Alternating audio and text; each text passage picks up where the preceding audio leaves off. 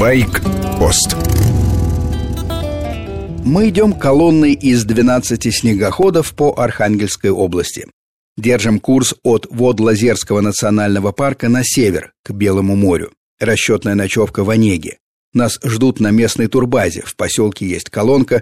Там должны пополнить запасы топлива и пойти дальше по Онежскому полуострову.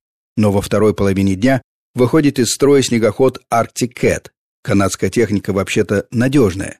Тем более удивительно, что в подвеске вдруг отвинтился один из крепежных болтов. На ходу это заметить невозможно.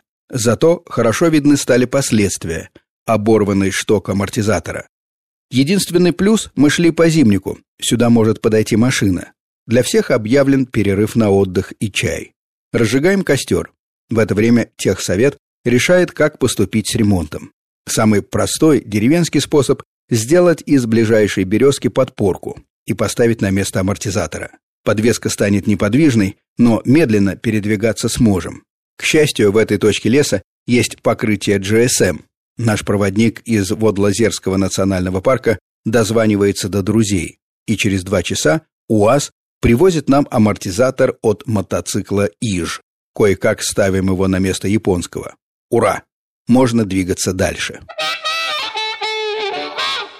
На Белое море выходим уже в темноте.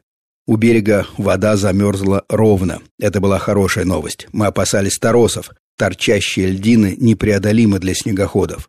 Но ровный лед оказался абсолютно голым, как на катке в парке Горького, как будто кто-то его старательно почистил.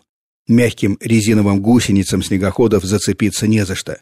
На таком льду они буксуют, машинки трогаются неохотно и норовят пойти боком. Но это еще полбеды. Разогнаться и держать курс в конце концов приноровиться можно. Но многие детали ходовой смазываются снегом. И главное, у канадских Arctic Cat радиатор внизу, под сиденьем.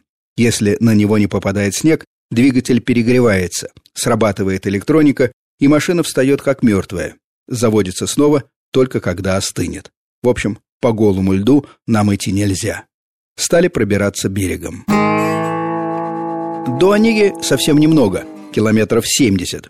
Идем берегом, по извилистой дорожке, проложенной рыбаками. Вот теперь и здесь нам навредило. Огромные лужи, промоины, иногда открытый грунт. Дорога копирует береговую линию. На изгибах хочется срезать. Наугад, просто по направлению. Через высокую траву снегоходы легко идут но эта часть берега сильно заболочена, полно воды. Преодолевать эти места надо решительно, сходу. Я с тревогой наблюдаю, как падает дисциплина. Нарушается главное правило. Идем друг за другом, каждый видит фару снегохода сзади. Куда там? Все реже смотрим назад. Иногда рассыпаемся в темноте широким веером. После какой-то суматошной гонки тормозим на плотном льду залива, глушим двигатели. Неожиданно наступает тишина. Слышен только свирепый свист ветра. Не хватает двух человек. Ждем 10-15 минут, тщетно. Ни света фар, ни звука мотора. С вами был Фантон Старший. Байкпост «Белое море» – программа о походе на снегоходах по российскому северу. Короткие выпуски каждый будний день. Обстоятельный рассказ «Воскресенье» после возвращения экспедиции в Москву.